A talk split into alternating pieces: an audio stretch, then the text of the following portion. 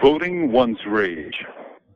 As of now, the nation's midterm elections are not yet over. But this much is clear.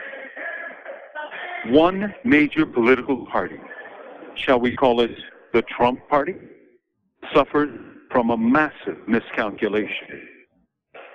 For months, they all but threatened a great red wave, if not a tsunami.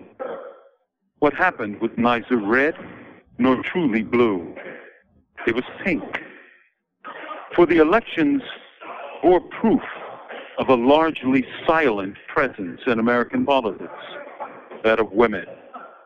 No polls captured their mass discontent, but this pink flood was unleashed by the summer 2022 release of the Dobbs decision, which threw out the precedent of Roe v. Wade.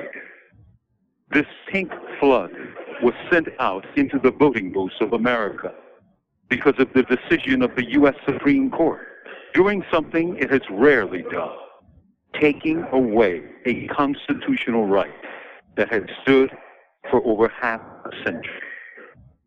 Women quietly and effectively punished the Trumpists, who defended the Dobbs decision and sent many of them packing.